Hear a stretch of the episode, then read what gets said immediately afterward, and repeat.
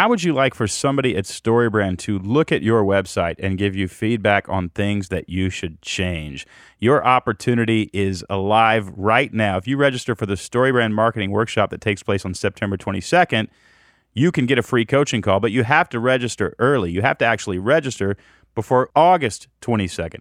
If you register on August 22nd, you'll come to the StoryBrand workshop, you'll clarify your message, we'll teach you to create a sales funnel, and then you can actually, after the workshop, get on the phone with one of our coaches who can review your actual material and help you change it so it works better. It's a very small investment, and then you can make sure you did it absolutely right with that coaching call. Your opportunity to have that coaching call goes away on August 22nd. So before August 22nd, go to storybrand.com, register for our live marketing workshop, attend the workshop, and then get that coaching call. It all goes away on August 22nd. Go to storybrand.com and register today. Storybrand.com.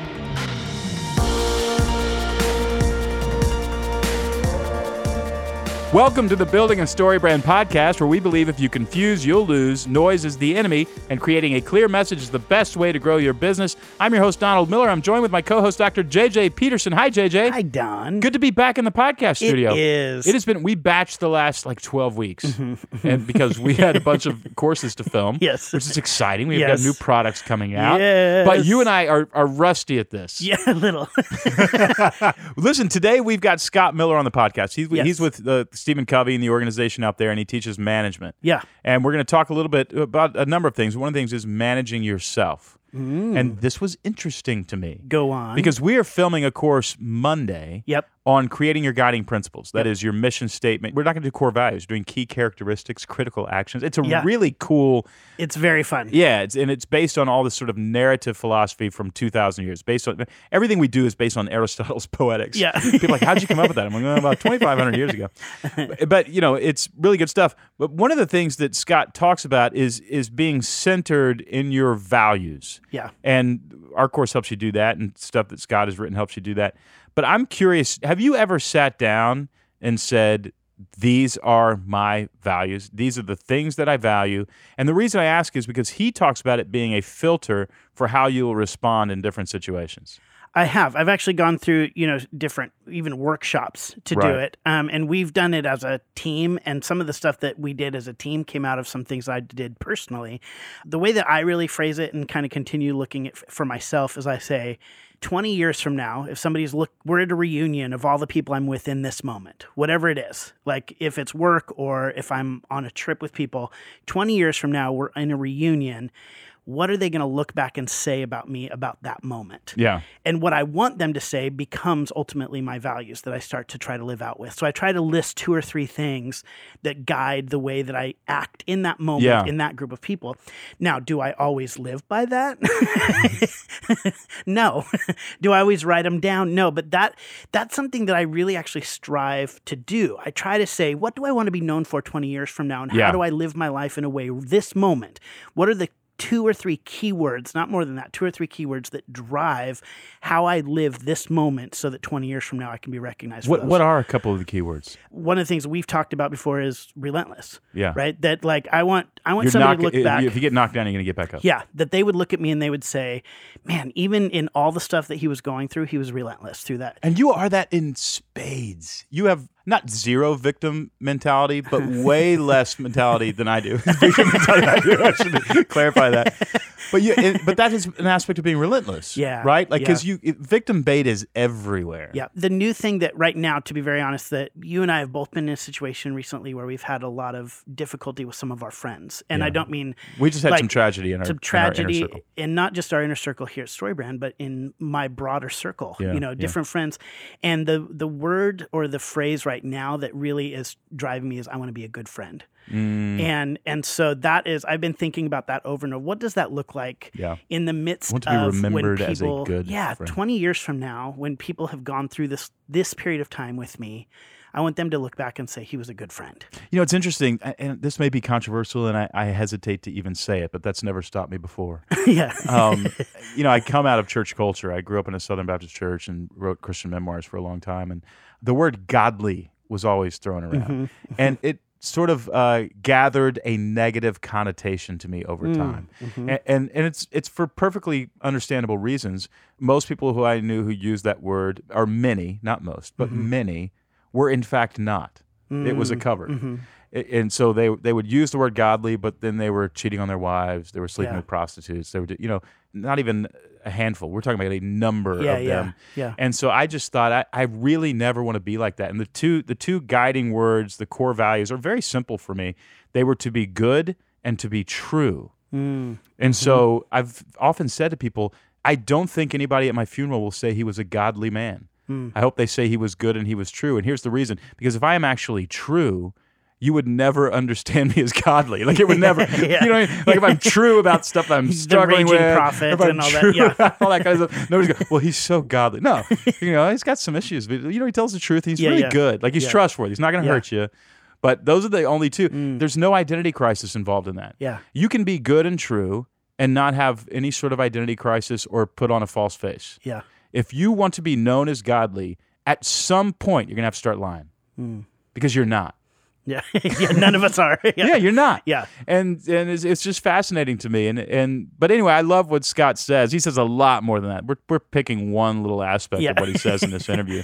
we were always listening to the interviews and going, how do we apply this? And this is the thing that jumped out was just this idea of do I live by my core values, even Yeah. in, in the day to day, in work in particular, in the context of this podcast? Yeah. Um, and what are those? Do we take time to just stop and actually identify? And like I said, mine, truthfully, while yours, you have these two that have kind of held on to, I actually reevaluate on a They sort of regular change, basis. And because at different times, I think there's different things that drive who I am and what I'm trying to accomplish in the world. Yeah, I love it. Scott has written a book called From Management Mess to Leadership Success.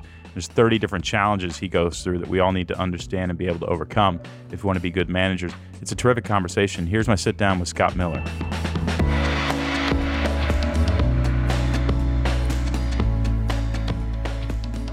Scott Miller, thanks for coming on. Don, my pleasure. I'm honored to be part of your your platform. Hey, everywhere I go, I ask people, you know, hey, what what information do you need? What content do you need?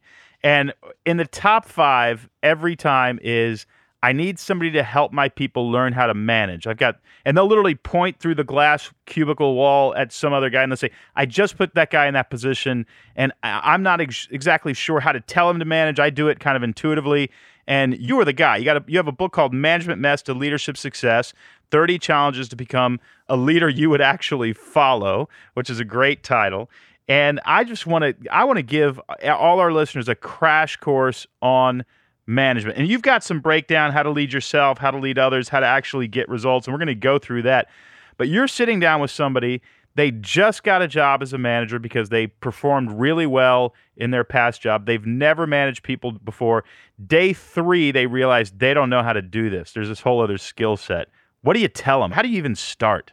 Well, I think in, in your intro, therein lies the problem, right? Is I think too often we promote leaders from being highly effective individual producers, right? They were the best salesperson, the top Right. nurse, the best digital designer. And oftentimes it's counterintuitive. What makes the great individual producer, rarely, in fact, on, makes a great leader. Because Hmm. often those of us who are excelling in our own fields, we're doing so out of a sense of personal pride, limelight, competition, significance. We like to win. Those aren't bad things. Those are great things. That's what makes high producing salespeople. So I think the first step is to, before you promote the person, before the third day, heck, before the first day, is be very honest, be very forthright, be transparent around what does leadership really mean? Because I think too many people are lured into leadership and not led, meaning people come into leadership because they want a bigger paycheck or they want the corner office or the title. What they really don't understand is leadership is tough, it's unrewarding, it's unrelenting. It pays off long term, but it takes a complete shift in your mindset. What, what are you looking for when, you know, let's say I've got a team of 10 people. One of them is clearly outperforming everybody else. And I agree with you. And, and also, a, a lot of times, especially like on a development team where you're dealing with a bunch of coders, and you take one of your, your prize coders, you say, I want you to manage the team. Well, now you've, you've taken them out of what they were doing to produce for the company. They were the prize coder. And now you've asked them to manage. They don't know how to do that. And they could easily ruin the whole thing.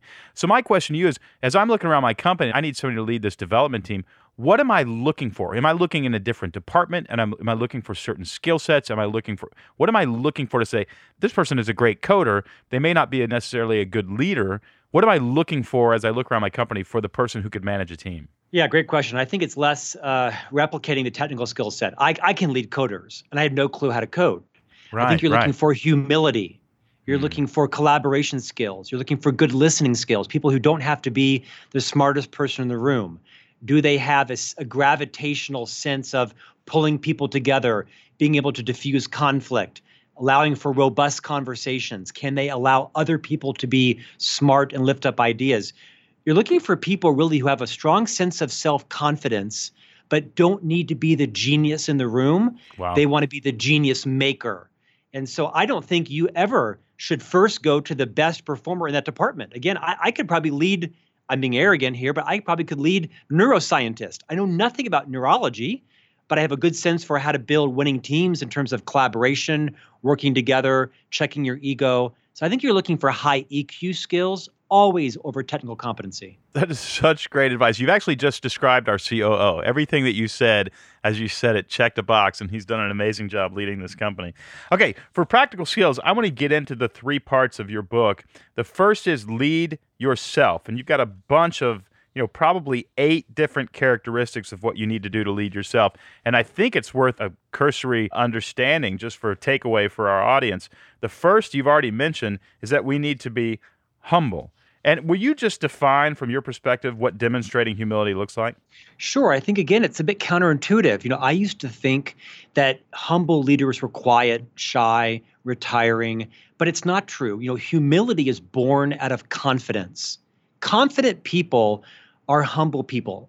Don't confuse confidence with arrogance. You know, humble people are more concerned with what is right than being right again they don't have to be the genius in the room there used to be a kind of a joke i you know i've served as the chief marketing officer for franklin covey for almost a decade and there was a joke in the room where best idea wins hmm. as long as it's scott's and I wrote this book around all my own messes because although it was a joke, there was probably some truth in it. I was not a humble leader. I mm. was a I was more of a charismatic leader, and you know I liked to be the smartest person in the room. And the more secure I became, I realized my job isn't to be the genius. My job is to be the genius maker. My job is to attract and retain the smartest talent, people who are smarter than me, and I need to summon the maturity and the humility not to always be the smartest person. As you say that, I think about uh, like an NBA basketball coach. I mean, you put an NBA basketball coach on the floor, and they're the worst player on the floor.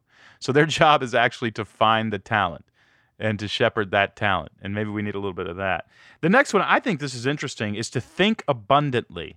As we learn to lead ourselves, think abundantly. What do you mean by that? Yeah, so in Dr. Covey's book, The Seven Habits of Highly Effective People, which has sold 30 million copies, it's in its 30th year. It's amazing, right? It's a seminal book. He's been passed now for seven years, and his book still sells about 6,000 copies a week. He, he defines this concept about having a scarce mindset or an abundance mindset, you know, a scarcity mentality or an abundance mentality. And it's really about defining how much is enough. You know, we'll never have enough until we have defined how much is enough fame, power, influence, paper clips, money in the bank, whatever it is. So I think leaders who move from mess to success can genuinely put a lot of their own needs aside and they don't have to take the limelight. You know, if you're like me, I'm a fairly charismatic person, of a big personality. I, I have a pretty big wingspan, metaphorically. It has historically been hard for people to shine under me because I take or get just naturally a lot of the credit. I have to intentionally make sure that I am promoting and talking about the, the competencies of my team up to the CEO. Great leaders believe there is enough to go around. They don't have to first get their promotion or their credit. And then if some's left, great for you. Now that doesn't mean they're naive, right? Because everybody has a mortgage to pay. Everyone wants to secure their job. Right. But there's this delicate balance of making sure your needs are met, never at the expense of your team, because your team will sniff that out in a moment's notice. You've got about eight characteristics here that, that we need to understand in order to lead ourselves well. I'm going to skip around a little bit. If you want to read the book, you definitely you want to do that. But you've got some interesting ones. One is carry your own weather. Explain to me what you mean by carry your own weather. Yeah, it's exactly right. Again, another concept popularized by Dr. Covey. It's really about proactive people choose their response hmm. based on their values, not based on other people or circumstances. So every one of us has the person in the office that as soon as they open their mouth, we just kind of get our dander up, right? They always yeah. say that thing in the meeting or that division or whatever it is. All of us have these forces in our life triggers that eli- triggers that elicit an immediate response. And if you're like me, my knee jerk reaction is usually regretted about a day later when someone calls me and tells me I looked like an imbecile. So instead of reacting to people who are your triggers, proactive people carry their own weather, right? When the boss walks in the office and walks past your desk and slams their door and you think you're getting fired, you never give thought that it might be they had a fight with their teenage daughter that day, right? You know your value, you know your your values, you're confident in your contribution. Your your value is implicit in your own mind. You don't immediately knee jerk your reaction. I tell a lot of people some of the things that I'll say is if someone says something to me that is a little bit incendiary or is kind of got my dander up, I'm increasingly employing this phrase. You know, I want a few minutes to think about that because I want my response today to be the same I wished it was tomorrow. So, you know what? I might need an hour. That's fantastic. And people look at me like I'm a little bit crazy, but you know what? I'm going to be called down to HR less yeah. because I said something that felt good in the moment, but was disrespectful, was eviscerating, or just quite frankly, wasn't kind. We deal a lot with entrepreneurs. We deal a lot with the, the person who is running the small business, sub $5 million. And as I interact with um, leader after leader, there's something that leaders who have high turnover seem to have in common. That is, leaders who are constantly replacing even their top talent. And it's this: they're they're moody and they wear their emotions on their sleeves. In other words, they're they're causing a storm all the time, and they just can't live in that environment for very long.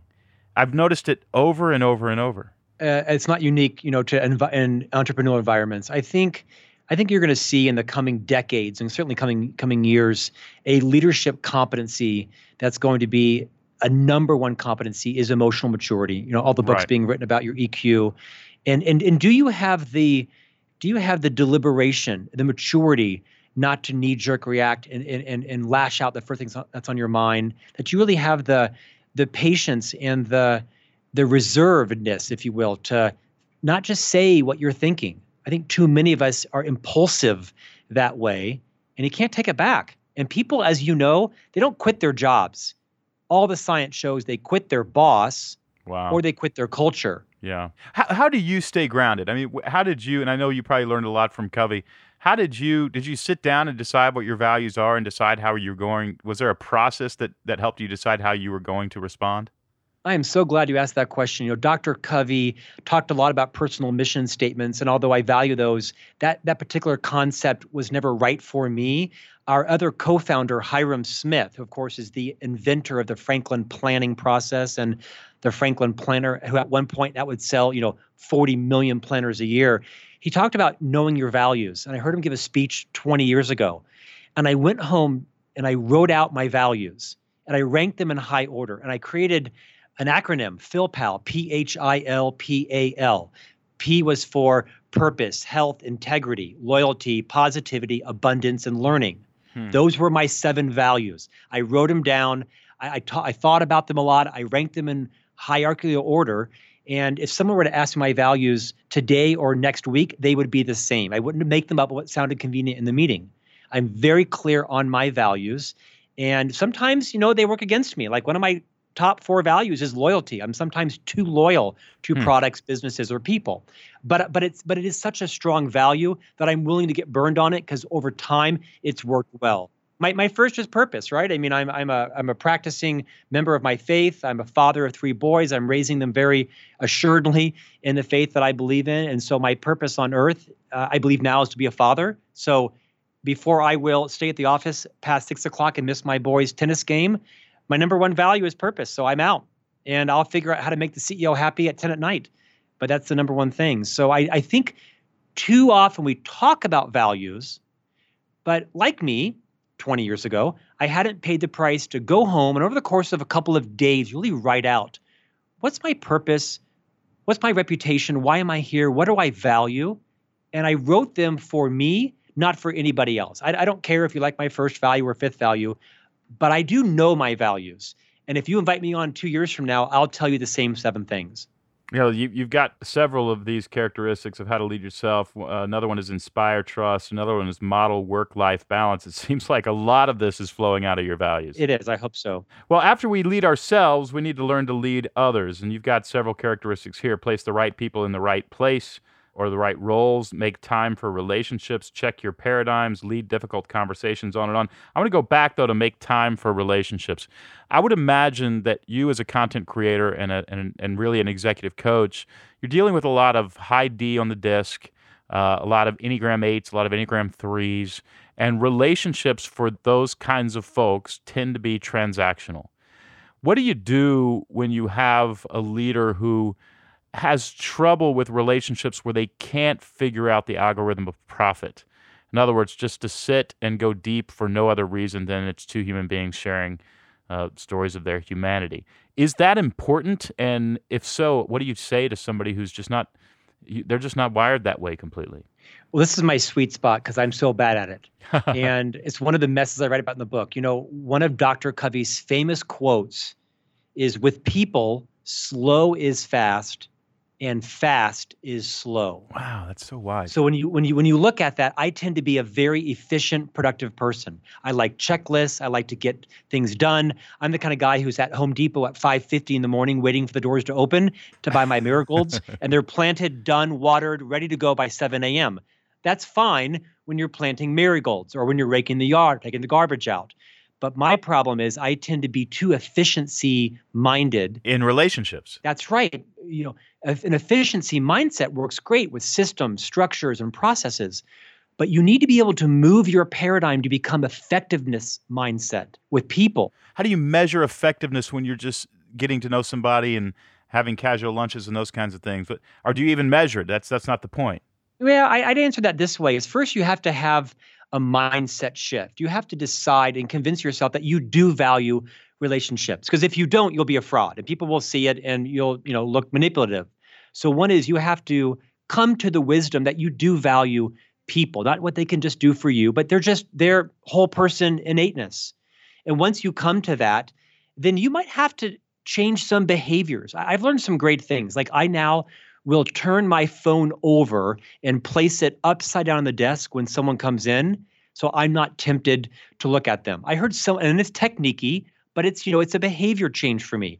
I once heard a story about a boss who intentionally took off her glasses, put them on the table and closed her laptop when someone came in so that she would demonstrate to them she was invested in them, but it also was a good trigger for her not to get distracted. So if if you want to build a culture where people choose to stay, where they choose to give you their all, leaders understand that they are the linchpin in their culture. Leaders define the culture in their own behavior.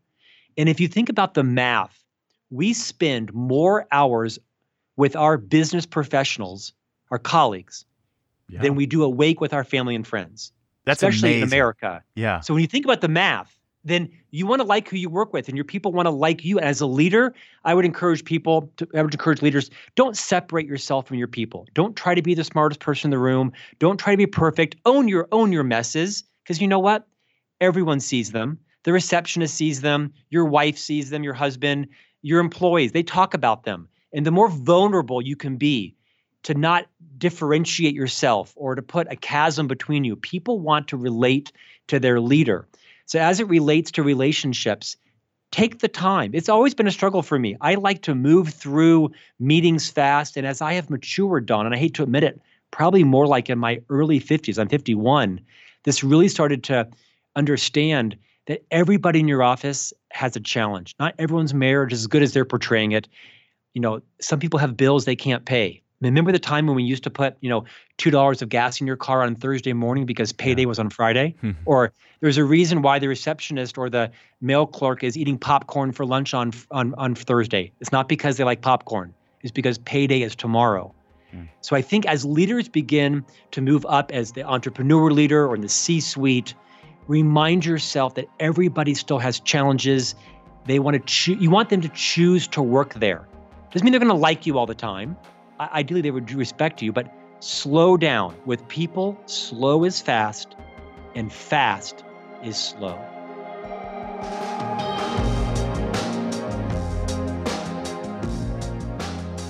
We'll be right back with the rest of our interview with Scott Miller in just a moment. Hey, it's JJ here, and I wanted to let you know about something we have coming up that's very cool.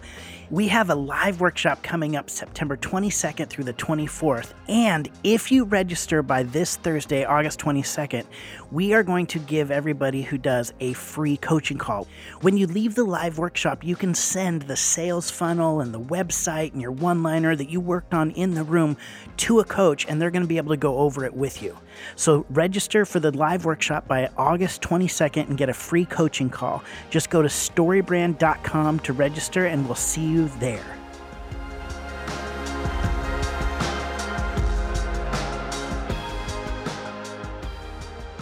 You've got so much meat in this book, but there are a couple things that I want to hit because I think our listeners are, are going to really learn from it. One is when we're leading others, learn to lead difficult conversations. And I'm really curious, we can all use this. We're sitting down somebody has messed up or we've made a mistake or whatever. It is a difficult conversation. What, how do you go into a difficult conversation and lead it well? Yeah, I, I'm extremely passionate about this. I think way too many leaders abdicate this responsibility. You don't deserve to be in a leadership position if you're not willing to move outside of your own comfort zone and to summon the courage to discuss the undiscussables. You know, I, I I've had some you know major messes in my leadership career. Nothing illegal or immoral, but you know I have I have certainly forced some people to quit because of my style, and I wrote a book about it. Right, it's quite horrifying, but I but I'm contrite and I'm and I'm vulnerable enough to talk about one of my talents, Don. Inevitably, when someone you know reaches out to me on LinkedIn or passes me in an airport, what inevitably what they say to me is, Scott, you were the one person in my entire career that had the courage to talk to me about fill in the blank, right? Whatever it was. Because I think it is the biggest gift that any leader can give their employees. And it might be about their productivity, their collaboration skills. It might be about their personal hygiene. And some people laugh, but I've had conversations about people's personal hygiene. And I'm not delighted about talking about that. I didn't wake up one morning courageous. I practiced it. I got it wrong. I made mistakes. But here's a good example and again, you have to have the mindset that you really care about that person to move outside of both of your comfort zones. I will say something like this Hey, Drew, I want you to know that my intent is for you to have a great career here, and I have your back. I, I, I can see great opportunity here. There's a couple of things that are happening that are tripping you up. Now, I might not say this exactly right. I might not use the right words. So, would you pre forgive me on some of the words I'm going to use? I might ask for a do over, but my intent is to help you. And by the way, what we discuss in here stays in here. I've noticed, Drew, that kind of like me, I think you might be breaking through your deodorant. Occasionally, you know, we build up a tolerance, yeah. and sometimes, you know, but I mean, you get the point, right? I'm using that as a bit of an absurd, absurd example, but it's not so absurd. I mean, the, the alternative that almost all of us would do is to not say anything and then that person's career gets hurt. And have other people gossip about it and talk about right. it and bring it to you. But you know what? I mean, just yesterday, one of my colleagues at, at a business meeting at a restaurant, I came out of the restroom, and the two other significant outside partners were standing there, and I had forgotten to zip up my zipper. and my colleague to me, a, a, junior guy, said to me very silently, Scott, zip up your zipper. And you know what? What a gift. Yeah, absolutely. I wasn't embarrassed, but I mean, he saved me the embarrassments. You know what? Embarrassment. He had my best interest at heart. So back to the point is I think too often leaders pull the chicken switch. And no one wants to talk to people about their antiperspirant or about their dress or their punctuality or how they never take responsibility for their mistakes, but you owe it to the person. You owe it to your company to discuss those things because you could be that one transition figure in their career where before them, all their bosses were cowards but you had the courage to sit down in a respectful way. And by the way, not every culture allows us, right? There are some cultures that are more litigious or that maybe they have a history where they were, you know, someone crossed the line with them. So you have to know your audience, right? Sometimes it might be best outsourced to HR.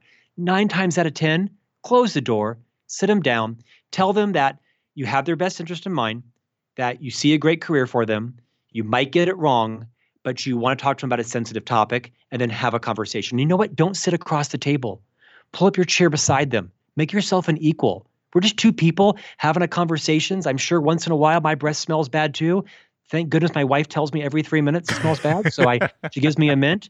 You know what? We're all just people, right? Yeah, I, I love that. you know, I, I was really convicted a couple years ago. Well, I can't remember what, what thought leader it was who said, you know, the real conversation you need to have with somebody is the one that you're having about them with somebody else. And I and I just realized, wow, I'm actually going to a friend or my wife and saying the thing because I'm too chicken to actually sit down with that person and say, hey, can we talk about something? What you just said is the most important part of this interview because the biggest cancer in every organization is the gossip.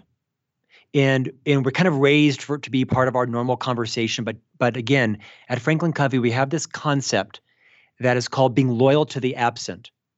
And that principled leaders, leaders who truly want to be the culture carrier of their organization, never speak about someone differently when they are physically present in front of them or when they are absent. Meaning, you retain the trust of those who are present when you speak respectfully about those who are absent. Because if I know if you're going to trash Don, you're going to trash me as well too. So leaders need to be the transition figure to never speak about or tolerate anybody else disparaging someone. And there's ways to do it without shaming someone, right? Someone can in a meeting say, "Yeah, you know what? Tina over in accounting, she just passes the buck and she never actually does her work and she all, you know, you know what? I would say, you know what? I bet Tina would be would have her feelings hurt if she heard that, and I'm sure that isn't your intention. So I would advise you if you found some issues where Tina could improve, go talk to her about it personally, and I'm going to suspend judgment until I've seen the same in Tina, and if I ever do, I'll talk to her about it in front of her as well you will eliminate the gossip on your team in that one minute. I love that. And nothing builds trust faster. It's true. And nothing and nothing destroys trust faster. I know someone in our own company, very competent person, and this person consistently speaks disparaging about other people. And it's kind of funny when it's about them, but it's not so funny when you realize I am sure they do the same thing about yeah. me. And when I was with this person yesterday, looking at them thinking, I can only imagine what it is you say about me when I'm not around. Mm. And that starts and it ends with the leader leader yeah. of the call center, leader of accounting, or leader of the company. Well, after we learn to lead others, Scott, it's obvious why you've, you've had such a success. I mean, you're just speaking. You know what's really funny about guys like you? You're speaking two thousand year old wisdom that has never changed. It's so true. it's, so like, don't expose don't expose me. This is all original. Somebody asked me where I got my story ideas, and I said, I hate to tell you this, but it's Aristotle. he wrote it two thousand years ago. Uh, anyway, so yeah, in terms of uh, leading others, uh, there's so much. Lead difficult conversations. Talk straight. Balance courage and consideration show loyalty, make it safe to tell the truth, right wrongs. Man, we could go on about that. We were just talking about uh, something in uh, a meeting yesterday about sales training, training our people about how uh, important it is, how important reconciliation is. Like if we've if we've let a customer down, it's not okay to just give them a refund or whatever. We, we've broken trust in a relationship, and that trust has to be reconciled. And a refund doesn't automatically mean reconciliation. It, we were talking about this actually in the context of customer service. And if if you've broken a customer's trust, you can say, "Well, I'll give you a refund," and, and maybe they're satisfied. But to be able to call them a week later and say, "Hey, I know we gave you a refund, but I also feel like we broke your trust, and I want to apologize to you for that." And just say, You are one of the places where we learned not to do that again. Will you forgive me and my company for causing you? I bet you the average person has never gotten a call from a company to actually reconcile a relationship over something you know that they might even consider more or less minor i'm curious about what you mean when you say right wrongs and is is reconciliation a part of that righting wrongs is more than just apologizing. It's about making restitution, just mm. what you hmm. said. Some of us, when we apologize, our natural instinct is to defend ourselves, rationalize, minimize, or even ignore it. The only apology is the excuse free apology, where if you're like me, I'm tempted to say, you know what, I'm sorry but you know that meeting was so intense and you know and, and, and tiffany said the same thing she says every meeting no no no no that's not an apology yeah. I, hmm. or i'm sorry that i spoke to you in a way that may have offended you, but I was really pa-. no, it's not an apology. No buts. The only apology is I am sorry that I offended you. I was wrong. It was inconsiderate and unacceptable, and I apologize and I intend not to do that again. So the next time anybody is tempted to make an apology with any attachment, disclaimer, we're doing that to protect our own ego or our own, you know, self-esteem or self-worth. Practice making excuse-free apologies. And then to your point, have you made restitution? The next sentence might be beyond promising not to do it again, is there something specific I could do to make it up to you? Hmm. Now, that seems a little bit maybe demonstrative in the workplace, but you know what? No one's ever said that to me. If they did, I probably would say, no, but thank you for saying that. That really was validating, and I so appreciate that. You know, nothing diffuses tension faster than an excuse free apology. I've had relationships where either I've been wronged or I've wronged someone else and weeks and months or years went by where we didn't speak to each other or we ignored each other or tolerated. And then one of us summoned the maturity, probably not me, to sit down and say, you know what, can we talk? How, how crazy is it? And then we, whatever the conversation is, and and then they apologize, and then I apologize, and then we become friends again. And that took three years. You know what? Call up your brother, call up your stepsister, apologize that you brought the wrong turkey to Thanksgiving or that you had had too many glasses of wine at Christmas dinner, just apologize, make things right. And same with your clients. Take responsibility. We've just forgotten how to do that, especially in an age where I, I think there are people in leadership who really see apologies as as weakness. weakness. Yeah, totally. And I think it starts in the in the political realm too. Is rarely do you see someone that comes out and says and just tells the truth. You know, I think people are very forgiving. I think the American public is increasingly more forgiving. Sadly, also, I think they're you know tolerant of a lot more than they should be. Right. But but to your point, I think it starts in the political realm of just owning it, taking responsibility, and unfortunately, we see the opposite of just this vitriolic blame of everybody else and no ownership. And I think it's it starts at the top, the very top. Okay, I want to hit one part of getting results, and, and you've got a bunch of them here. The, the book is just chock full of wisdom.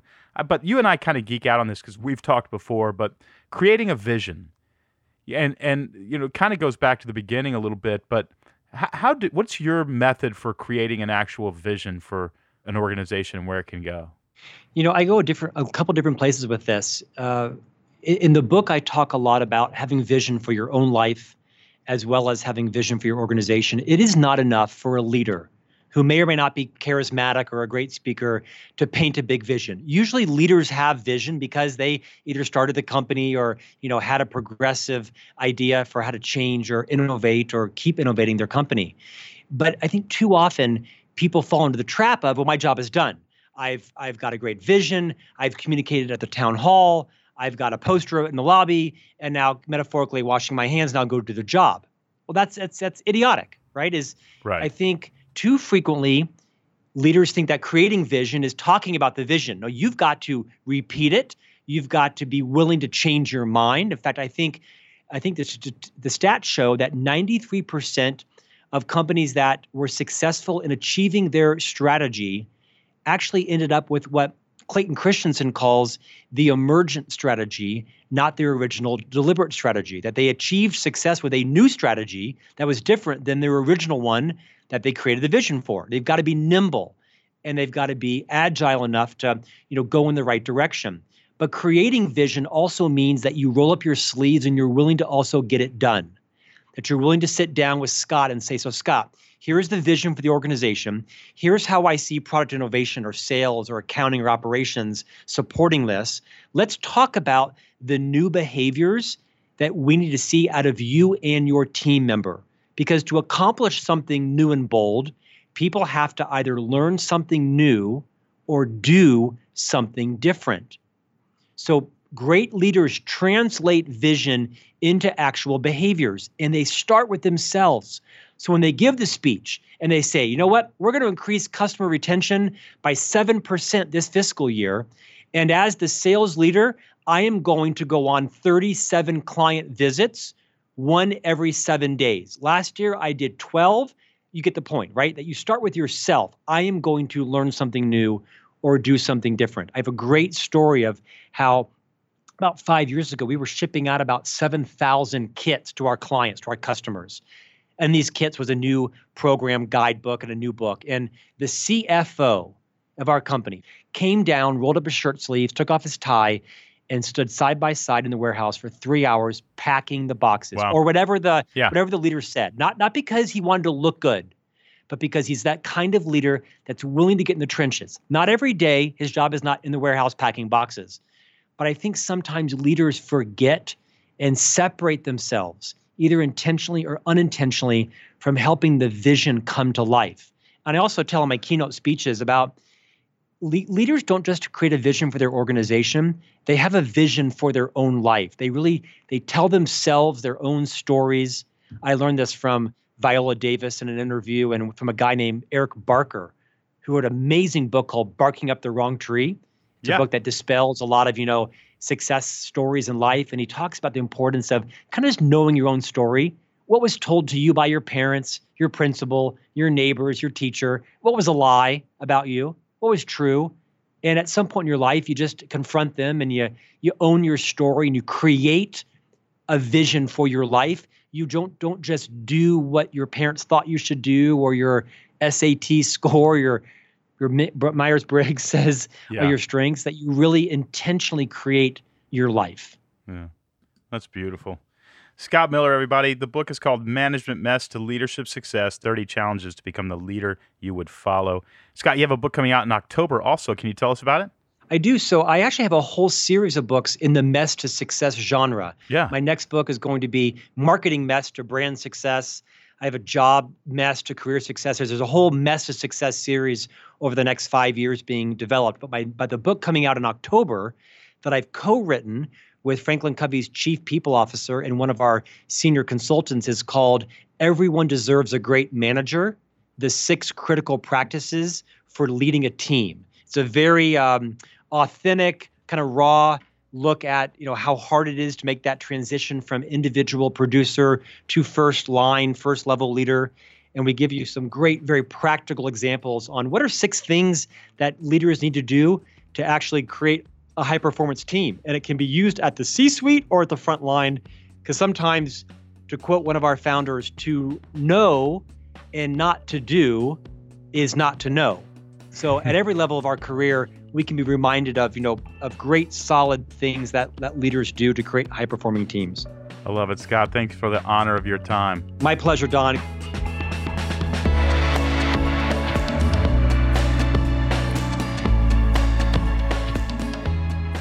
He's really good, isn't he? Yeah. Yeah. I mean, there's there's a reason that company succeeds. Yeah. They, sort of gather wisdom. And then share it How with the cool that they're coming to Storybrand Workshop. I know. So excited. Yeah, I love helping companies like that. I'm actually hoping to get dinner or lunch with uh, with their guys while they're here. Me too, please. so, well, I have a feeling they want to. They would rather meet with you. uh, another terrific episode, another terrific conversation. Hopefully, that was helpful to you. Music from this episode is by Andrew Bell. You can find his music on Spotify. Make sure to give Andrew a listen. I think he's out on tour now, JJ. yeah, we're going on next week. Are we really? Yep. Wait, uh, the whole staff. I remember we bought Yep. tickets. We bought them like six months ago. Yeah, yeah. Wow. So we okay, awesome. So he's out on tour now. You want to go hear Andrew? Thanks as always for listening to the Building a Story Brand podcast, where we believe if you confuse, you'll lose. Noise is the enemy, and creating a clear message is the best way to grow your business.